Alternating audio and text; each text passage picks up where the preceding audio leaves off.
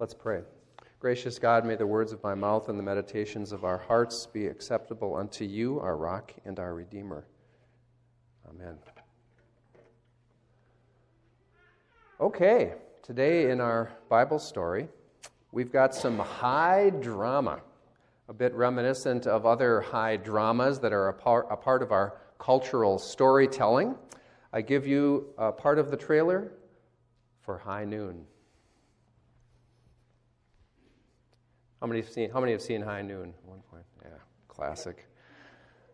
Well, in our story today, Elijah is more than a little bit like the Gary Cooper character in High Noon. He's seriously outnumbered as he challenges King Ahab and all his temple prophets to a showdown between who? Between King Ahab's god, Baal, and his own God, Yahweh, the God of Israel.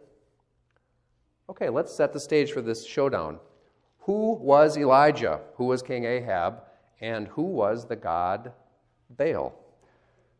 Elijah, we'll refresh your course here, was a prophet of God, and prophets were often a lonely voice in the wilderness, so to speak, reminding others, usually kings and powerful people, that they have gone spiritually and morally astray.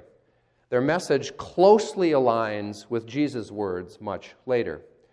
They did not typically have official positions because they were anything but yes men who said what the king wanted them to say. So sometimes prophets were literally running for their lives, as was the case with Elijah, as they challenged kings and wealthy folks to remember, in particular, uh, the poor and the marginalized, to remember the God who brought them out of slavery and into freedom. This is why King Ahab, in our very first verse today, refers to Elijah as a, quote, troubler of Israel. Well, who's the real troubler here? We'd like to know. Elijah was holding all of them accountable, and the king didn't like it one bit. Needless to say, Elijah was a rather tough individual he was a survivor. King Ahab was the king of the northern kingdom of Israel, so he shared the same religious heritage with Elijah. However, King Ahab's wife, anybody know who King Ahab's wife was? Yes. To the man in front, you win. Jezebel. Queen Jezebel was a very strong proponent of the local religions in the land of Canaan and the god known as Baal was the supreme god in Mesopotamia. King Ahab took his wife's lead and established Baal worship, along with, count them, 450 appointed Baal prophets in his court. Jezebel was actually responsible for killing virtually every prophet of Yahweh, the God of Israel, just to appease Baal. And what did it gain them? Well, for starters, and as a part of the setting for this story, a terrible, terrible drought, life threatening. Now, this drought in itself was curious because Baal, the god of the local culture, was the god of fertility. Yet the earth was not being very fertile at this time of the story. Related to fertility, Baal was also the god of thunder and rain. But there had been no rain for a long time. Sometimes Baal is plural, as in Baals, you may have noticed in the text, because this was a polytheistic culture. So Baal was the god of all kinds of things. Here are two pictures of likenesses of Baal. The first is an ancient drawing depicting Baal as a menacing bull with a child sacrifice. Pretty scary. Here's another one, uh, an ancient figurine where he looks, he looks like a, looks like a man uh, and a cast member of Saturday Night Fever. I don't know, like he's just ready to dance. Baal was also the god of human fertility, all kinds of fertility, and as such, Baal worship often resulted in things like temple prostitution and abuses of sexuality. The worst thing about Baal worship is when followers believed that firstborn children must be sacrificed to appease Baal. Or when people believed that if they harmed themselves physically, they could win Baal's favor, uh, favor, as we saw in our story today. Part of the truth of false gods that every one of us uh, has to face because we're all faced with false gods in this world is that they don't actually help us or our neighbor. False gods do not seek the common good, which is why the God that one chooses, then and now, is really, really important. Elijah, the troubler, had a message from God. Demand a contest with King Ahab's presence and cooperation, a contest between God and the Baals, with all of Israel gathered there. And following this little demonstration of God's power, God would usurp Baal's role as the God of rain and himself bring rain to the land, thus ending the drought. Now, this was certainly high noon. So there Elijah stood as one of, uh, uh, as the lone, the lone prophet of Yahweh, facing an unsympathetic crowd, 450 Baal prophets from Queen Jezebel's court, and quite possibly his own executioners. Pressure is on. This looked like the worst, uh, the worst mismatch since David and Goliath, huh? And quite a bit worse than Gary Cooper and the four bad guys.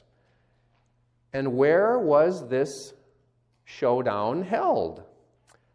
Not at the OK Corral, but at Mount Carmel.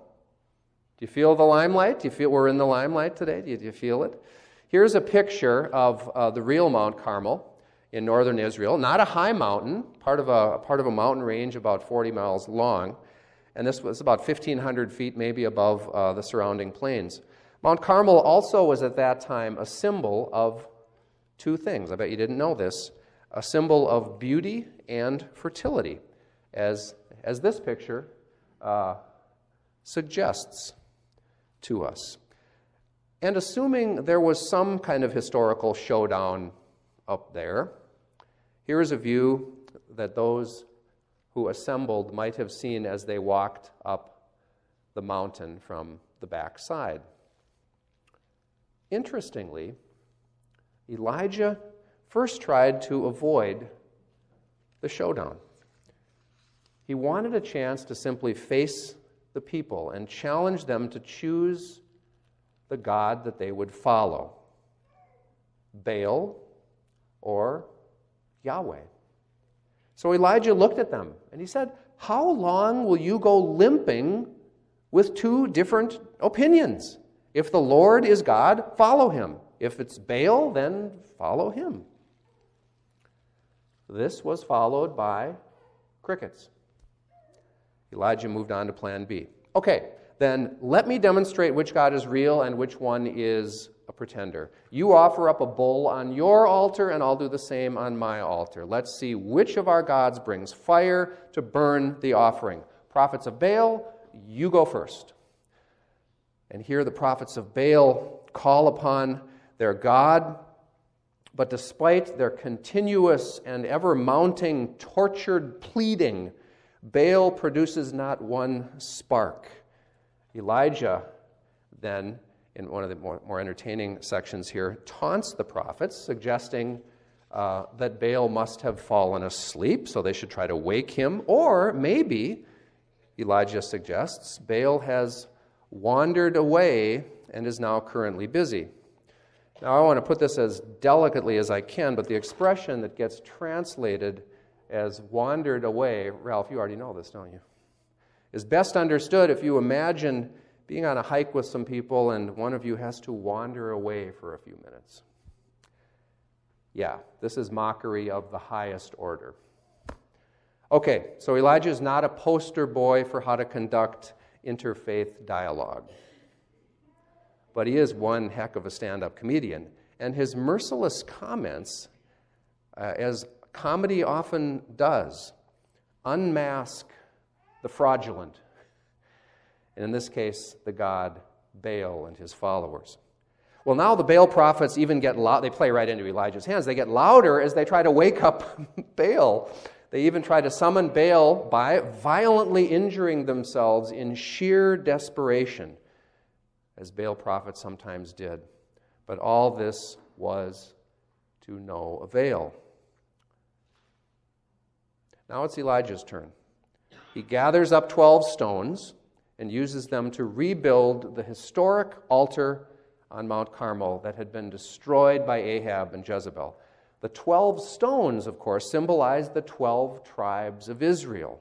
A reminder to the people who were gathered there that this is who you are, you guys. Whether you know this or not, this is your God that we are now calling on, the God who gave you life and who gave you a name, the God who freed you from slavery and brought you to this land flowing with milk and honey. This is the God who does not ask you to hurt yourself to get God's attention or to offer child sacrifices to appease Him. This is the God of love who listens to you and responds to you, as Allison reminded us in her children's sermon. That's God's character here.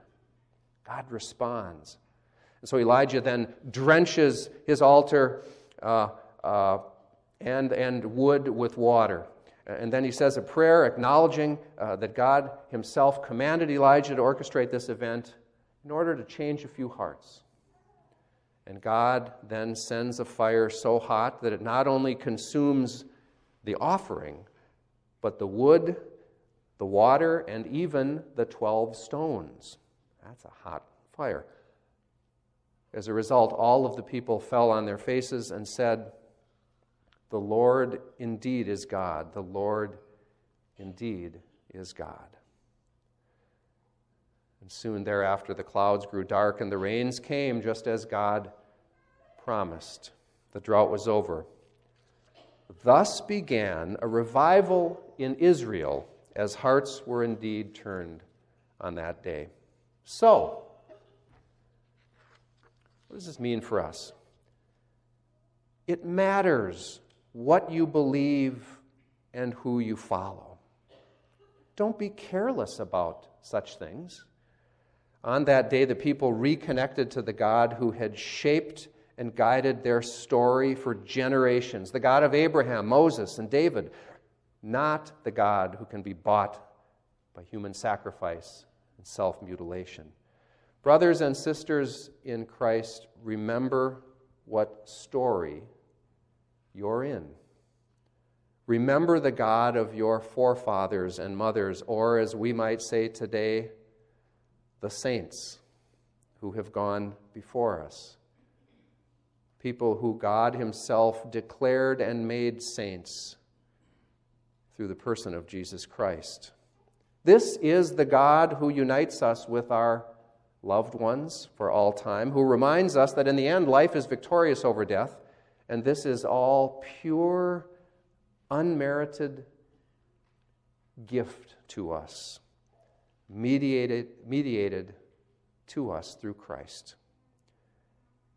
It is important that we know who this God is, that we know our story, that we learn, we ask questions not all depictions of God are the same out there in the spiritual marketplace, including other Christians who make Jesus into someone that Jesus is not, in my estimation. It matters what God you believe in. And in closing, if this story seems too dramatic and fanciful to relate to, too different from your mundane life, well, Consider where we are today. This is Mount Carmel right here. and stuff happens at Mount Carmel, doesn't it? I think the story tells us that. God's power shows up at this altar behind me and in your lives as well, because we are the saints that God has declared to be saints. Thanks be to God. Amen.